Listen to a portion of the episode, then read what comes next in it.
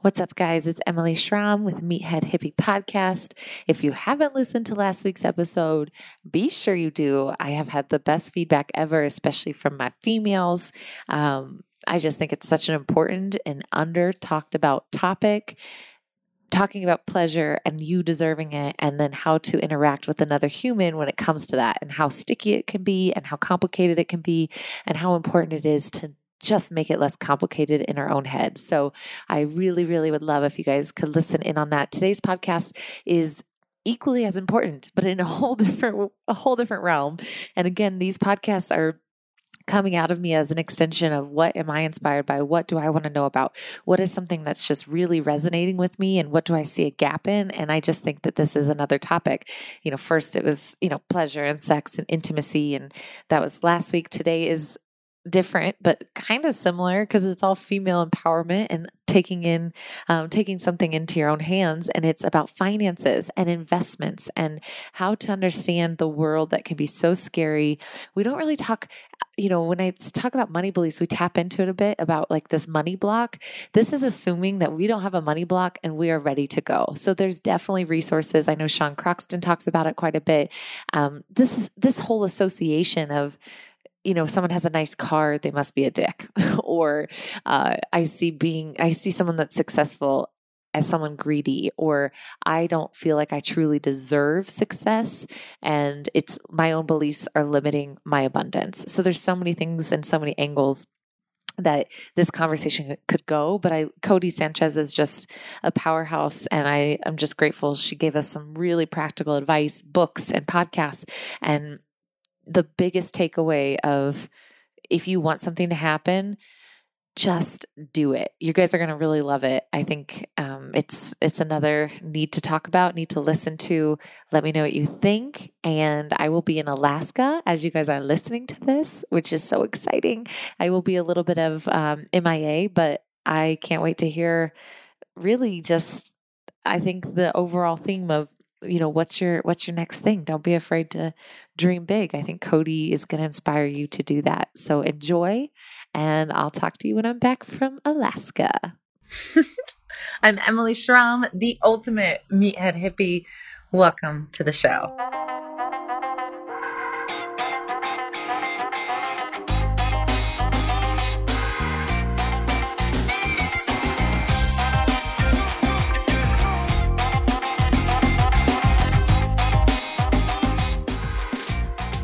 What's up, everybody? Welcome back to the Meathead Hippie Podcast. I'm Emily Schramm, and I am so excited because this is somebody I met through Mary, and we've just we're gonna be best friends after this phone call. I just know it. Absolutely. Uh, this is Codie Sanchez. Uh, Codie Sanchez Baker is an international investment head, speaker, writer, entrepreneur, and investor. She is the head of Latin American investments for First Trust and the CEO and founder of CSB LLC. Um, Codie Sanchez, I really am just inspired be- by you because something that I want to talk about in this podcast is money and investments and um, you know, of course, being your own boss, but not just being your own boss, but like really being in control of your finances in a way that's uh, just not talked about enough. I think for people, it's like a separation. Like that's for them. This is for me. I just want to break through that barrier and just kind of talk about your story and how much of a boss you are. I just want to be inspired and this you're just the perfect person to do it.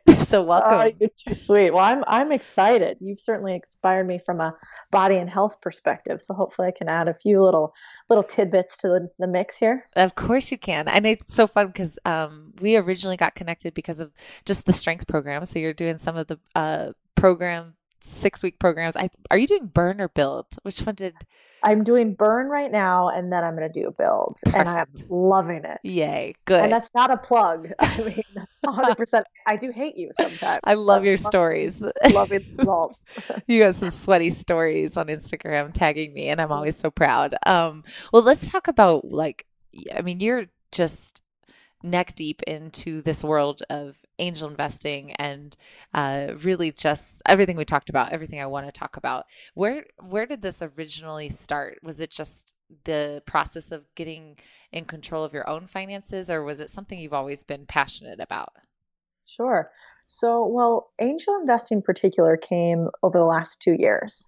So prior to that, my whole background has always been really traditional investments from investment banking to um, commingled investments. So everything from hedge funds to private equity to ETFs. All those things you guys see, you know, in your Wealthfront accounts or in your 401ks. Essentially, my business has always been creating those products, packaging them in different ways, and then selling them to big institutional investors. And, and that was the name of the game it was uh, kind of what I've been doing ever since the 2008 financial crisis. So I graduated sort of right in the midst of of the crisis, um, and and really, I think at that time realized that without financial freedom, there is really no freedom. Yeah. Uh, you know, if you don't have a house over your head and and food in your belly, you don't care a lot about you know, I don't know passion or doing what you love for a living. You have to be able to eat first. And so, you know, I was a journalist way back in the day. So I was along the US Mexico border writing about human trafficking and slavery and, um, and drug, tra- drug trafficking and talk about people who have, you know, no freedom whatsoever. Yeah. And, and what I realized through doing those sort of stories along the border was how did they get here and how did I get where I am. And I think the one, you know, overarching theme is is that, you know, those who have power, which I attribute to money, can make incredible lives. And those who don't have power or money or the one language we all speak, which is green, they can't. And so that's what got me into finance overall. Mm. And then what got me into angel investing was I think it's sort of like the 2.0 or 3.0 of investing. So, you know, it used to be only for the elites, just like real estate used to be just for the elites. Yeah. And now I think angel investing is actually something that people can have in any type of portfolio. So what did, what did you actually study? You were in journalism, which I think is amazing because I think what a way to like expose yourself the way you just said, I think that was something that was really eye opening for me. Is even just like the things I dabble in with Nine News, watching them in the stories, is that you get to see the paradigm of like you get to see real life and not the like bedazzled this is what money can do for you but like yeah. the struggle so how did you get from journalism to investment because even the small things before angel investing that's the thing that i think i want to explain the most for people that are so sure. overwhelmed by what investment is what what kind of money they should be putting away or what apps are like a good place to start so talk to me about your transition from journalism to uh, you know, yes, I want to actually learn more about this. Yeah. That was it. Did you study that in college? Was that your degree? Not at all. Um, and so, for anybody that doesn't understand investing, don't feel bad. I didn't know what a mutual fund was. I had no idea how to invest. It was all very overwhelming to me. I'm a Latina. You know, um, I come from a family of immigrants. We were very, very middle class. My dad didn't have a chance to go to college, so I had no idea. I mean, I had the most imposter syndrome of all time when I started. Just forget about it. It's a bunch of dudes in suits and then me showing up. And um, and so the reason that I started was I essentially got disillusioned from journalism. We wrote a couple of really powerful stories, won some awards, one about this little woman, Carmelita, we'll never forget, um, who had been um, left behind. She had been abandoned essentially during the border crossing because it's very difficult as you get older. She was 92, 93, 93 years old, trying to cross the border, and uh, and she had been caught, and her family had moved on. And if you looked at the map of the border, there were all these people where the same thing was happening along the border. And so I wrote this story about it. We won a bunch of awards and got some press. So I'm 20. I think I'm a badass. Like I'm ready to go. You know, I'm going to be the next Katie Couric. Forget about everybody else. and uh, and then of course we go back to give the awards to these you know people who are part of our stories. And I remember she you know she grabbed my face in her little tiny uh, wrinkly hands, and she said you know querida, which means dear. Year, now that now that everybody knows our story, we got these awards, everybody read them, you're going to fix it, right? You're going to help us. And I was like, oh, you know, and at 20, sort of everything deflated. And I just realized I need to understand how to make real change. And what I tell every woman or, or minority, because I'm big on working with and investing in both of them, is you have to understand money if you want to have freedom. And I got to that because I've always had a board, a group of mentors around me. Uh, this was one of my international uh, law professors. Um, it was two of the business school professors. and I asked them, like, what could I do? I know I'm naive and I'm a millennial and I want to change the world and I'm small, but how could I actually make change? Why do people sit in these situations? And that's what brought me to finances. They said, you know, well, we think, why don't we think through this? And that's when I got to this idea of financial freedom as the foundation of all freedom. And I want to be in a place where I am sitting on the most power possible. And I think that means understanding money and how it flows. I'm so glad you said that because, you know, did you have any of the money beliefs? I think so many people, uh, there's so many people that write about this and talk about this. Um, Sean Croxton being one, the first one that really introduced me to just the way we have these fundamental values and how money sometimes, if we grow up in a way of, or in a kind of a mentality of scarcity, we start to see it and we hold on to it and then we don't allow abundance to flow in our life. And so there's so many things that can go along with just money mentality. But for mm-hmm. you, was that, um, you know, coming from middle class and going to this next step of this is what I want to understand, did you have to break through any of those own mental blocks of like, I want to make money, or was it just, it was just there? Yeah, I mean, um, that was huge because my family is, you know, we're immigrants. And so um, there's always a little bit of a scarcity mentality. And, you know, my mother is very particular about how you spend whenever you spend. The good part about that is I've always been very, you know, fiscally conservative. Yeah. So I've never spent more than I had. And I mean, I think that's the first piece of financial advice for anyone is don't overspend that credit cards are only really there for very specific reasons and that that sounds easy if you've already gotten yourself into debt that's not that helpful um, but it is the most simplistic way to move towards financial freedom is getting rid of any sort of debt humanly possible um, so yeah i didn't have scarcity as far as I thought I couldn't earn it, but I definitely had maybe what some people have listening, which is I would get a great job. Like in journalism, I was doing great. And my parents would be like, perfect, you're good, you're safe, you're fine. And I would have that little itch, that little voice inside me that said, no, I'm ready to do the next thing. And they would say, no, no, but you're safe, but you're making money here, but you're doing good and and and there's a belief i think that parents put on us that like no we're good. Don't ask for more. Don't want more. And every single climb you have to break through that barrier. Mm-hmm. and that i certainly had.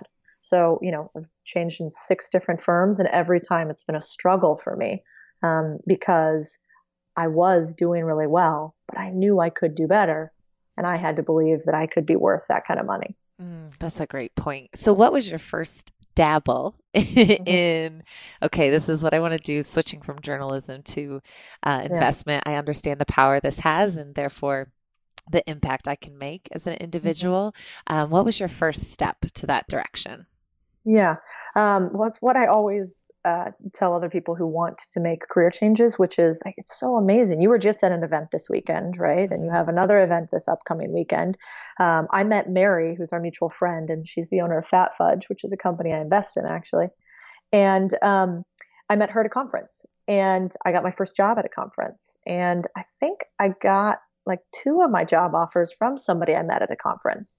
So um, I always recommend like find your unique leverage point you know, for you, what I love about you is you have this like meathead hippie, you know, so there's these two things that don't typically go together, right? yeah. You know, like you're a chick, you're in super great shape, but you're also really health conscious, um, and you have, you know, these own product brands. Like those things together are very unique. Now, if you were just a meathead, or you were just a hippie, or you had just a product, you'd be interesting, but not that unique. Mine, for my first conference, I went to one that was a Latina, so a woman and a Latino in finance. And there weren't very many of us. So I went to this conference and I said, okay, well, I fit two of the criteria. I don't know anything about finance. I'll figure out the third. and lo and behold, because when you put the three things together, they're unique. I'm not the best at any one of them, but when you put all three together, I'm a pretty good fit. And that inflection point has helped in every single job, knowing Spanish, understanding Latin America, having an in with some entrepreneurs to start doing angel investing. Um, so I'm always looking for what's my unfair advantage. I don't want to play where I have to work harder than everybody else. Yeah, that's good. And so your first, um, let's talk about self, like the way you first started investing, uh, particularly for people that have no idea where to even start. And it could be totally separate. You might have done it in a way that you might not recommend, but say somebody is like brand new to this world and eh, my grandpa is always sending me stuff like you have to invest, you have to save, you have to invest. And I'm always trying to read it and always trying to take it in. And I'm always like, oh my God, am I doing enough? Am I, you know, because I this isn't stuff they teach you. You know, there's it's not things that one, I just think it's ridiculous that they don't teach it to you. And and even just in high school, I think it should be part of your home ec classes. but regardless, if somebody's like, okay, well, what does that even look like? Um, I guess maybe the step one is what you said is going debt free or trying to get rid of clear all debt that you have. Uh, if it's the second step, if it's after that, what would be the first easy step? And this is kind of the email I sent you when we first connected. Like, yeah. How do you know you're doing enough? How do you know you're talking to the right people? How do you trust other people with your money?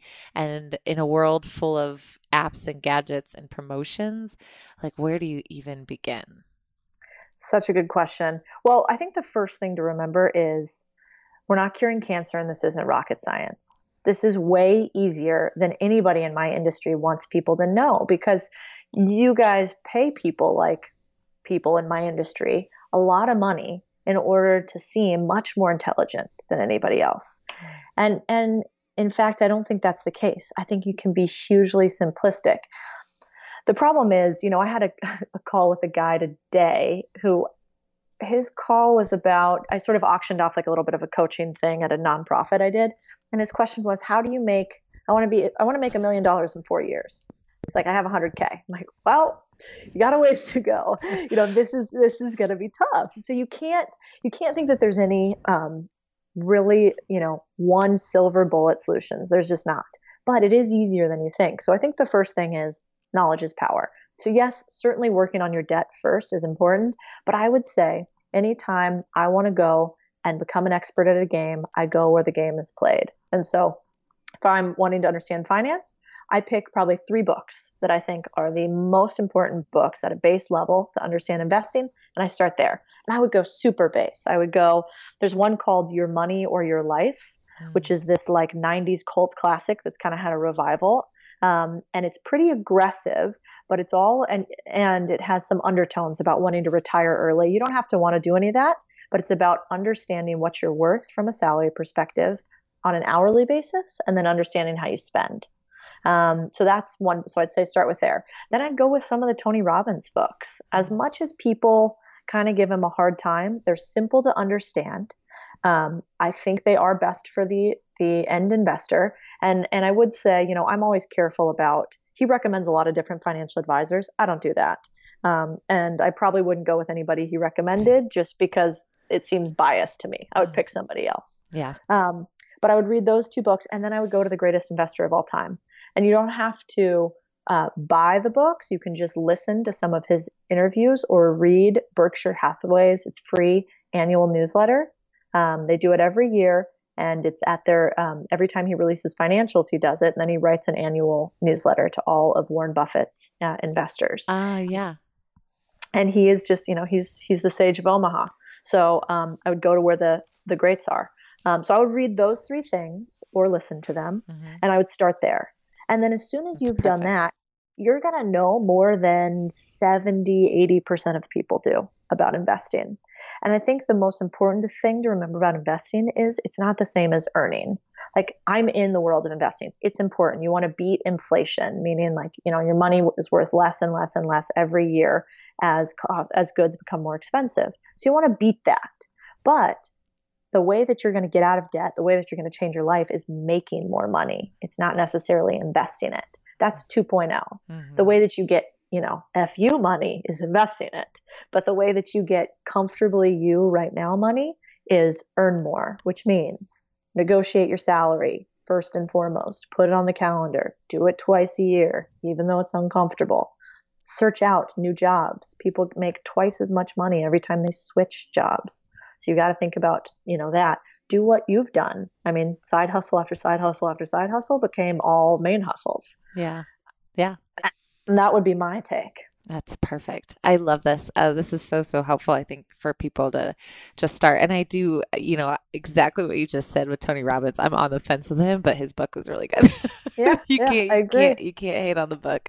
Um, yeah. was, I think what I would like to know um, for people that are okay, maybe we are looking at the side hustle. And I know this is just a question that's going to, um, as an entrepreneur, because this is the entrepreneur side of you, because that's what is such a beautiful mix is like you are so aware of investments and helping other entrepreneurs, but it's, isn't it pretty rare to have both or I mean, that is a yeah. weird combo, correct? Like to have your own yeah. thing and then also be able to help other people do their own thing.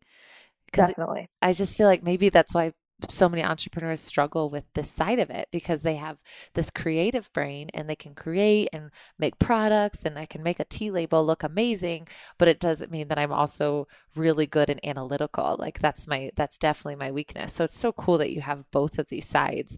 Um, talk to me about how your creative side you know being an entrepreneur on your own how what was your what's your mo i guess what's your thing that you love to do the most when it comes to that side? What lights you up when it comes to the entrepreneur side that you have? Oh interesting. Um, well you know i'm a storyteller. I think you know similar to you even in the way that you do it through images or products. Um, i i was started as a journalist. Everything that i did um, i did because i'm curious to a fault and I want to understand more. And then when I understand, I want to wrap it in beautiful phrases and share it.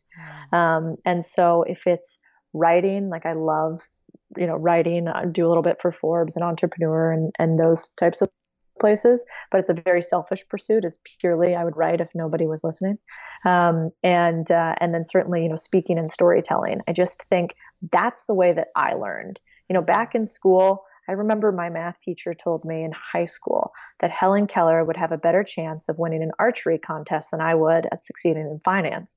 And so I think somewhere, you know, not politically correct at all, but like that little that drive reminded me that I don't learn very well from textbooks. I learn from stories and engaging with people. Mm. So that's what I love. Yeah. Do you have podcasts that you listen to that you really love outside yeah. of just kind of general? I'm just curious because I need some good podcasts. I'm getting really depressed by my daily podcast feed. I know, I know. Well, you know, this you're going to think this is a plug, but I was just saying that I really am enjoying yours because I've been so focused on the business pursuit, mm. finance, investing, business for so long. I've really neglected the body. So I stay in shape, but I don't really know very much about health and food and eating. And so um, I've really enjoyed yours because of that. I can't remember the exact phrasing on it, but is it? There's also one called "How I Built This" or "How." Oh yeah, yeah, yeah. Um, yeah. Not from. Uh, not it's this NPR. I was gonna say it's the same that does Design Matters, I believe. Yeah, um, yeah, that is a good one. Yeah, so I like how I built it. I think that's called. Um, and because I love to hear stories about builders, I'm really big on those who do instead of those who talk about doing. Yes. Um, oh, yes. So that's perfect. I love that you said that. I'm going to just, in case you're wondering what I'm doing, I'm just doing a little laptop plug in here. well, this is the beauty of entrepreneurship on the road. There often. we go. Yes. Okay, cool. And then for people, so say they want to start their side hustle, just because I know a lot of people ask, maybe they have their main job and their side hustle. Was there a shift for you, or were you also similar to me where it all became one together? Um, mm-hmm. Or was there a transition period where you worked maybe with an investment banking firm with some stuff on the side and then it, you know, that switch yeah. happened? Yeah. Um, well, I couldn't really start doing. I, I came to a private asset manager like five years ago, something like that. And prior to it, there are all these laws around um, investing in finance to protect the end investor, which is important, but that basically scare people off doing anything on the side. Mm. Because the problem with um, finance or any of you know attorneys, doctors, whatever they called it, the golden handcuffs. You know, you can do well monetarily, um, and then it gets scary to go do something else ever. Um, and it's extra scary when you make a certain amount of money and then they say, if you do anything on the side, we'll fire you, which yeah. is always like a little bit of a cloud overhanging. Uh, and such a sad thing. I think if corporations were smart, and they saw that millennials leave jobs on average now every two years, they would realize the side hustle is something that keeps people engaged uh, because nobody was meant to do one thing their entire life. that's so true. And it's almost, you know, I just keep having this thought in my head of like, okay, yes, everyone wants to be their own boss, but uh, instead of just having that freedom, it, uh, helping people understand that it's because they can finally be themselves at their job title, right? Like they can express their personality in ways that being a CFO or being a accountant can never allow them to do. And so it's more of, you know, yes, it's like fun and liberating and also you can have pride in it, but it's also just being able to express yourself in a way that we've been told isn't possible. Like your career cannot be an expression, it has to be a paycheck. Yep, hmm. it's absolutely true. And I have a problem with that. So I think mm-hmm. when I went to a private asset manager is when I could actually start doing things on the side. And the great part is if you get to a certain level of success, you can negotiate this a little bit. And I so so I was working the private asset manager. Um, I brought in a lot of money for the firm and uh, and basically i think one of the best ways to start is to give back. So you know um, any of the speaking and writing and um, and work i do on the side that i get paid for i donate it all. So i don't mm. take any money from it. Uh, and so it's really hard for corporations to give you a hard time when you're saying i'm raising tens of thousands of dollars for charity and you don't want me to do that anymore. Mm. um, so that was my first kind of go round with it um, and then from there, once I got established and you know was doing more of my own thing, um, I started uh, writing and blogging because it was really low. It's a low barrier to entry. It's cheap to start. Mm-hmm. Um, you learn a lot. If you fail, there's nothing really you can fail at. It's a little bit. It's hard to monetize. Is the tough part.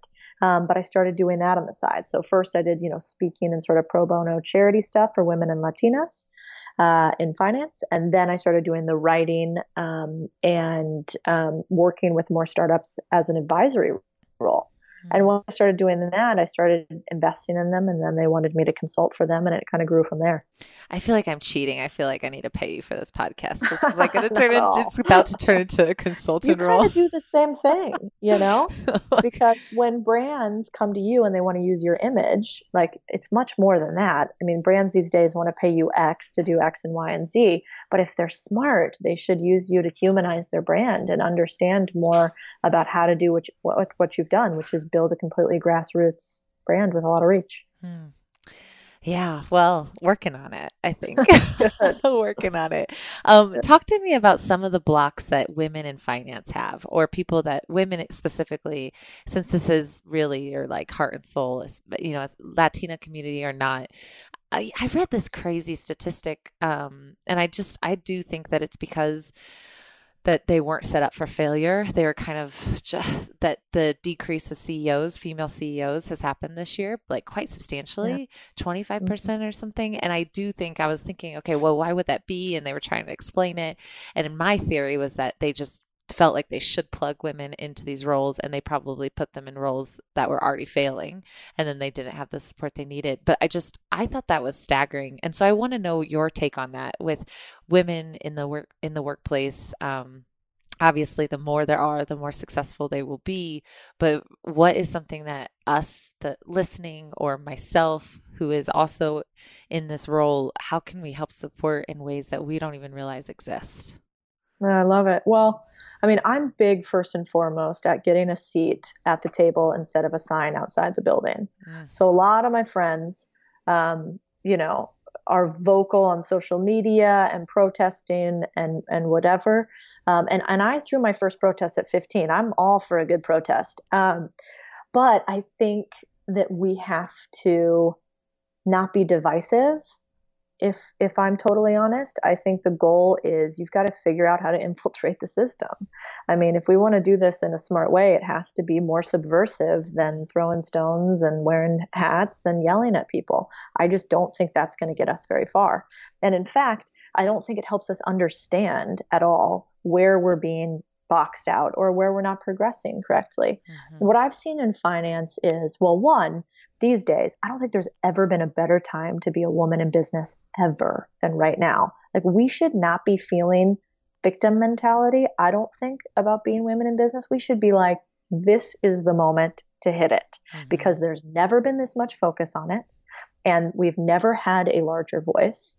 Um, and there's never been more money thrown around in general. And so the, the here's the thing. I think it's a couple fold. One, I do think we have to negotiate more and we have to get smarter about how we negotiate our upfront salaries. Mm. I do think we have to ask for what we want more frequently, but we have to do it in a way, unfortunately, uh, and it's not politically re- correct. Unfortunately, when we negotiate as women and when we ask for more, um, we can't be as direct and aggressive as men. It's just, it's unfortunate. I've seen it time and time again. It comes off bad in the corporate environment. Mm. If you want to get farther, you have to be a little bit more suave and sly.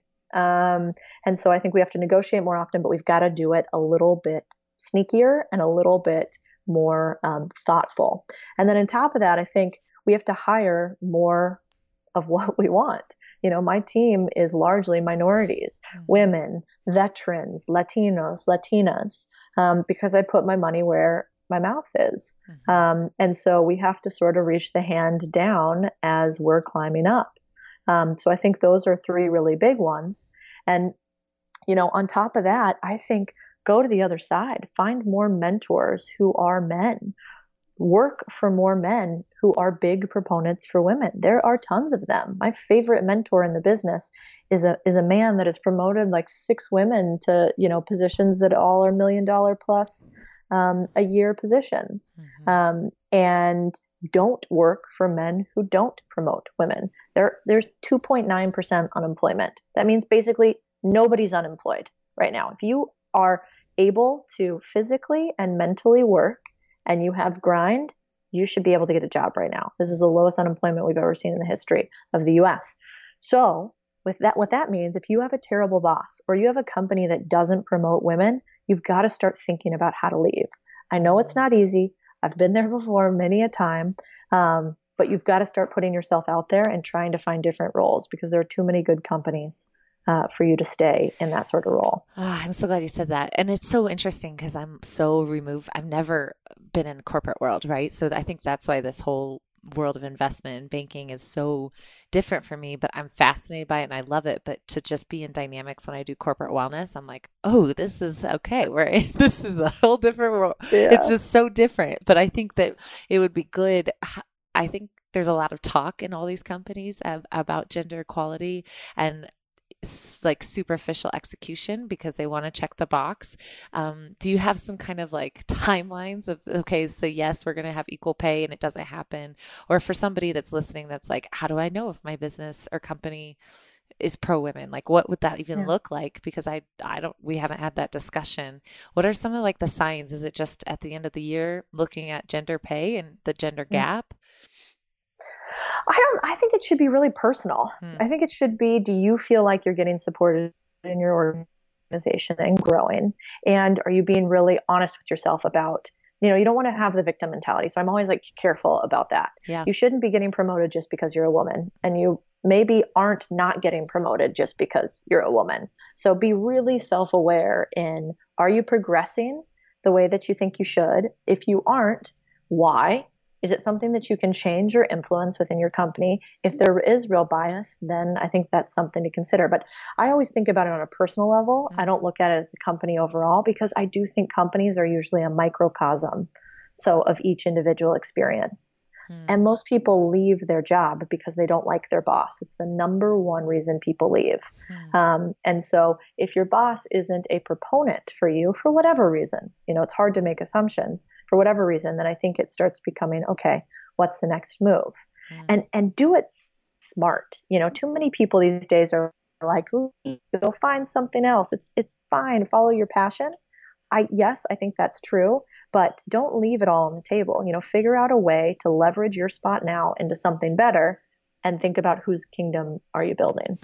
I think that is a big cuz I think sometimes there's too many messages out there that are like just do it, just jump, just take the jump. But it's like you have to have security in some way because if not, then you're going to end up I, don't know that it is such a fine line to walk. It is like i tend i'm the opposite. I tend to overdo. I would rather have three jobs and hate them all a little bit than have one job that i really hate you know? So that's how i was even when i was like 13 so i just feel like it's true is finding that switch is making sure that you do have security. Because it goes back to what you first said like you can't you know what can what does it look like when you have your needs met and you're able to establish that safety net and then be able to create from that place. Um, I think that's a great point. Do you do you feel this is so tangent, but with people that have uh, their needs met, do you feel like their creativity is better than if they're in a survival mode and have hmm. creativity?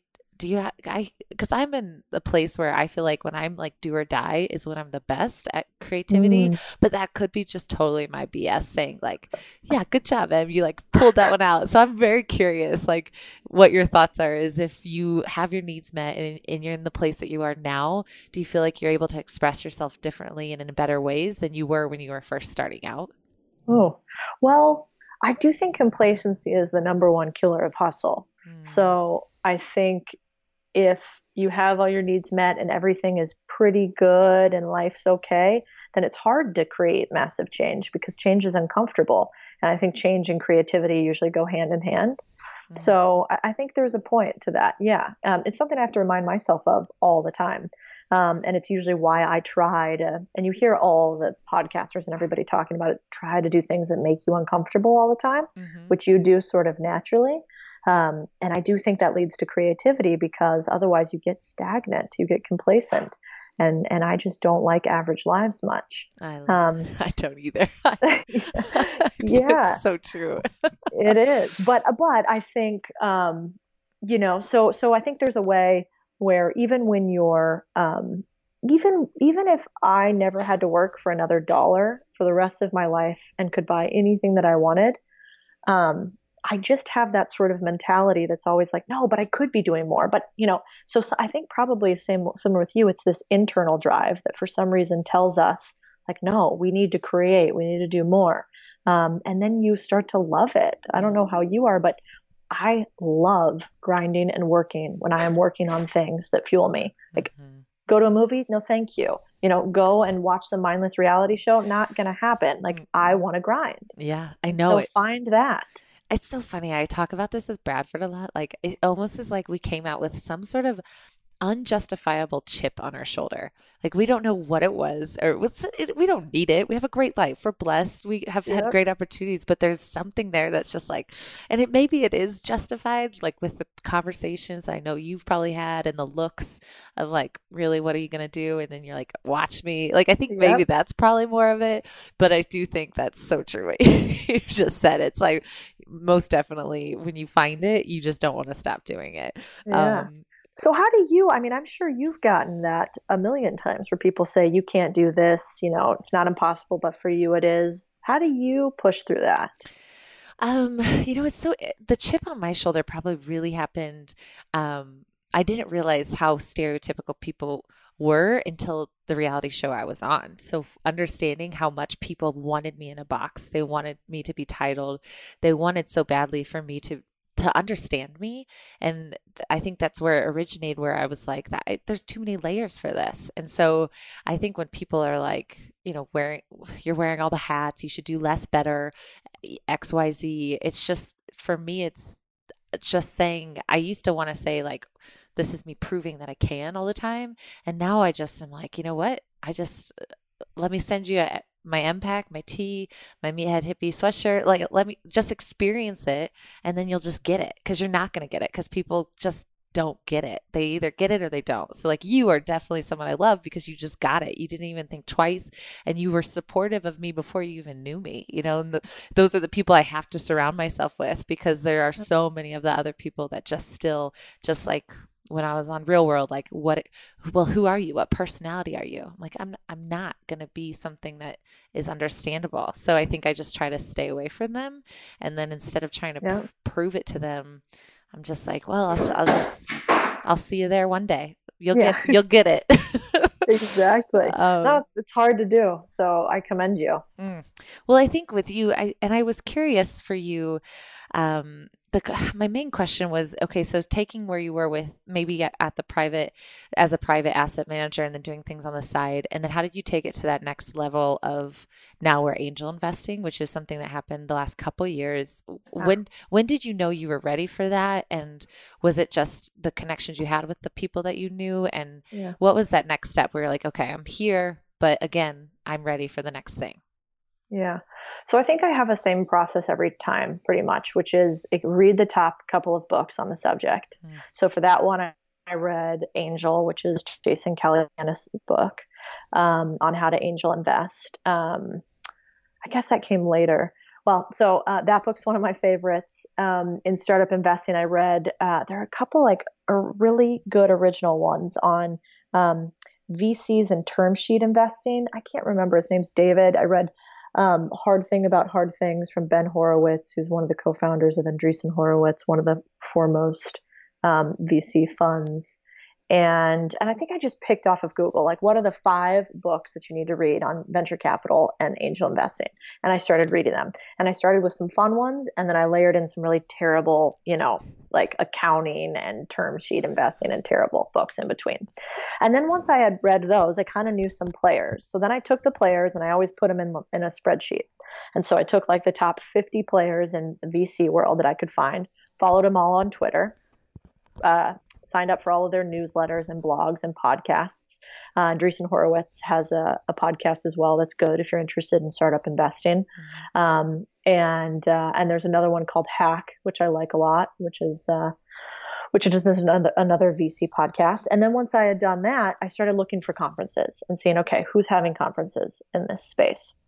So I went to SumoCon, which was won by Noah Kagan in Austin, mm. um, and that was more like startup entrepreneurs. It was just it was close by and cheap. Um, I ended up doing an angel one from Jason Calacanis too. I went to some breakout demo days, all the incubators and accelerators where startups go to get smarter, faster funding. Mm. Um, I started going and listening to their demo days at the end of the cycle when all of their people would go through them. And then once I knew enough to be dangerous, I would reach out to some of the big players and see who will engage with me, who will chat with me. Um, and probably after, you know, six months of doing that, um, I started getting offers. You, you start getting offers for people to take your money immediately. So just don't do anything for like the first six months. Just learn, don't invest in a thing. Uh, and then after the first six months, I started getting offers from firms kind of saying, hey, we'd like you to be an entrepreneur in residence, an investor in residence and I started doing that. But it's it's really not rocket science. Learn a little bit, three books, you're smarter than 70%. Then reach out to the players in the space and then go and try to meet them hand to hand. Mm. And most people won't do any of that. So Ugh, you'll be golden. I love it. You're such a go getter. This is so good to talk to because even if someone's like, I have no desire to venture capital, they, they are like still going to get it's this is what it is. You just show up and you just do it. Like, you really, yeah. the message that you have is put your life in your own hands because that's all, that's all you got. You got to execute if you want something. Um, absolutely true. So somebody that's brand new, and this is back to that original conversation we just had. So say pre, you know, maybe they just got out of debt or they're almost out of debt, and they want to just start thinking smarter about their finances. You know, they get a mm-hmm. paycheck, maybe they have a 401k. What is something that you would say? Is it a percentage of your paycheck goes into XYZ. Um, I know you do like Wealthfront, but there's also some other ways that you could maybe invest. What would you say, maybe top three places to go and things that I think everyone should be doing and maybe aren't thinking about? Sure. Well, I mean, the first thing I'd say to do, like really simplistic, if you want to start at like the basis level, is any bank has a roundup program. So they'll round up from, you know, 250 to $3 on every purchase. So you can start with literal cents mm-hmm. um, and they'll put that in an investment account for you. So I'd say start there. If that seems too basic for you, then do an auto pay into whatever investment account that you have. I mean, these days there's a lot of government protections. So I think, you know, as long as you're going with big, well known names and not like Codie Sanchez Incorporated, um, you know, I, I think you're probably fine. Um, just make sure that you do a little bit of homework. There's a site called FINRA Broker Check. Mm. And on FINRA Broker Check, you can check up the name of any financial advisor and see if they have any complaints against them. Um, and that way you can just make sure you, you know a little bit about who you're dealing with. Um, and and so I would just start putting very small amounts away. Then from there, I mean, my strategy, I'll just tell you what I do is like I'm actually very risk adverse in investing because my whole world is tied up in the stock market. Um, and so I'm very careful about putting too much risk on. So for me personally, and I'm no, you know, I, am no one that can that can tell any individual investor what to do in this. Um, but I like to make sure that I'm earning my money, not just investing it. So I'm very big on sort of investing.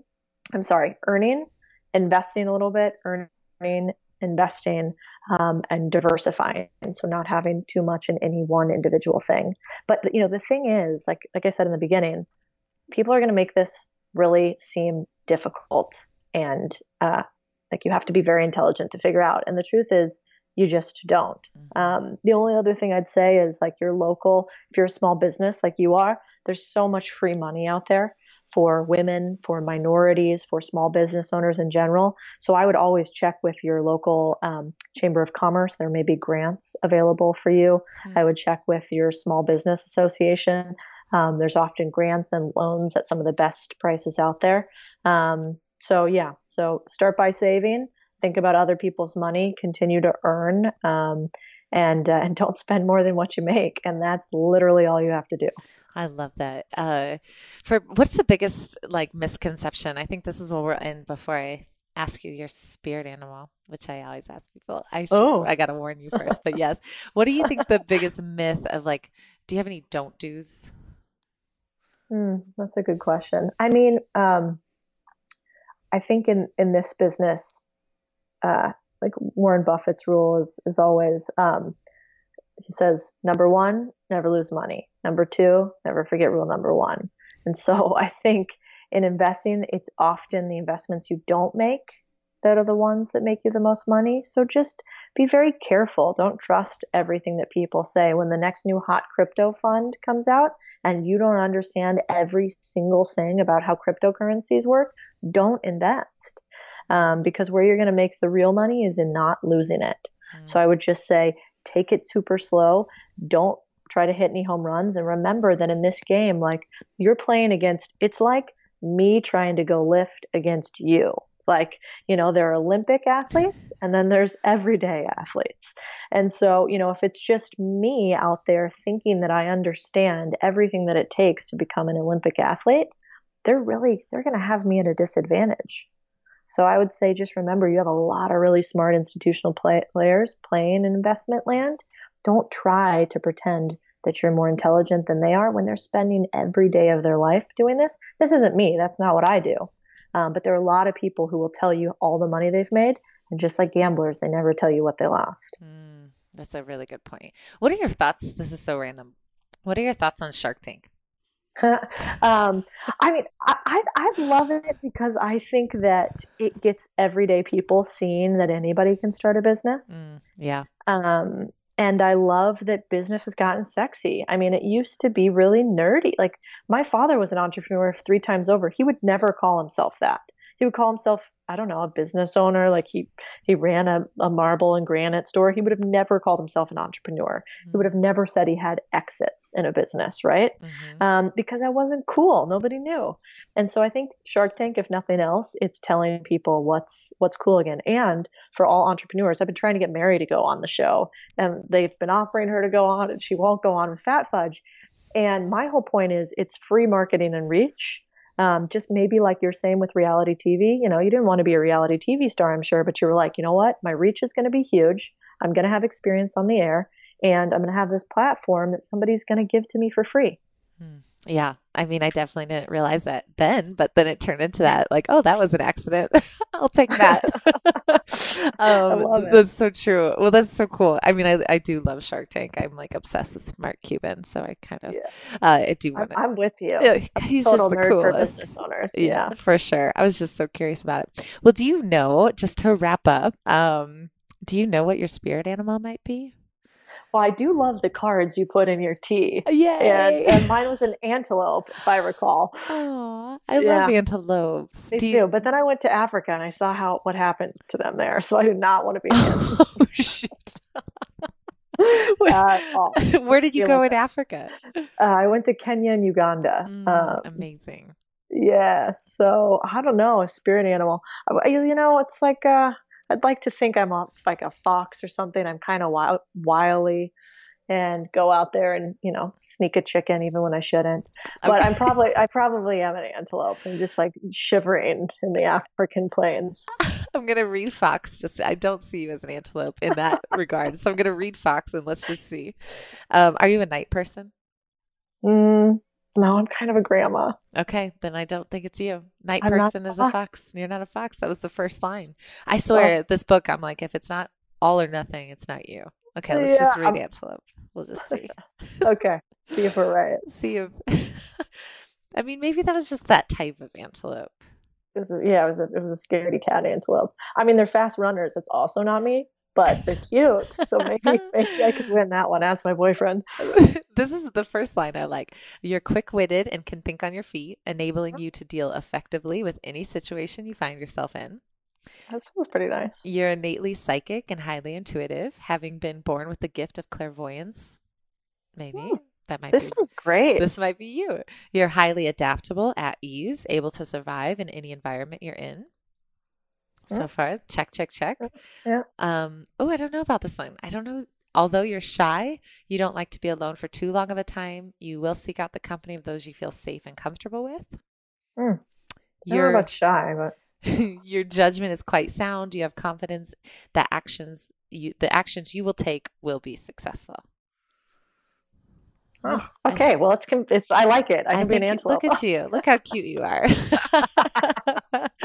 I all, like it. I'm, I'm, mixed. That's my Latina there. I got a little brown. I got yeah. a little white. it also, so you're a pronghorn antelope, very specifically, just so you know, in case anyone asks. I love it. Well, don't tell my dad. He's a hunter. I'm sure he's gone after those oh, before. Oh no. Well, Codie, um, I know you're at codiesanchez.com. Is I mean, you are so great at I, I want to know what your events are because I want to see you speak in person. But is the best place just to get on your newsletter? Yeah, I think. Well, I think the best thing I have to admit, I'm terrible at newsletter and, and blogging frequently. So the best is probably Instagram, um, which is just Codie Sanchez, C O D I E uh, S A N C H E Z, and um, and yeah, and you can hopefully we'll come and get a workout in in Denver in your new place soon. I know. Fingers crossed. And next time I'm in Austin, I am in Austin in September, so maybe we could. I don't know if you'll be there, but we'll touch Absolutely. base. Um, yeah, I have some people you should meet. Perfect. It was so wonderful to talk to you. Obviously, for selfish reasons, because you're just a badass and you're just doing it. But I, uh, I don't think this is talked about enough, and I'm just really grateful that we had you come on because this is going to be helpful. I hope it inspires people to invest and take control of their finances because it is what you said it's a powerful thing it's not a negative thing and breaking through that and understanding that is a really beautiful thing absolutely i'm with yeah. you yeah i mean i hope people just remember um, money's just a tool so you know do you want to have the jackhammer or you want to just have a nail um, and so i think the option is go out and get as much as you can because if not you then then who mm. Rock on. I love it. You're so awesome. Thanks, Codie. Thank you.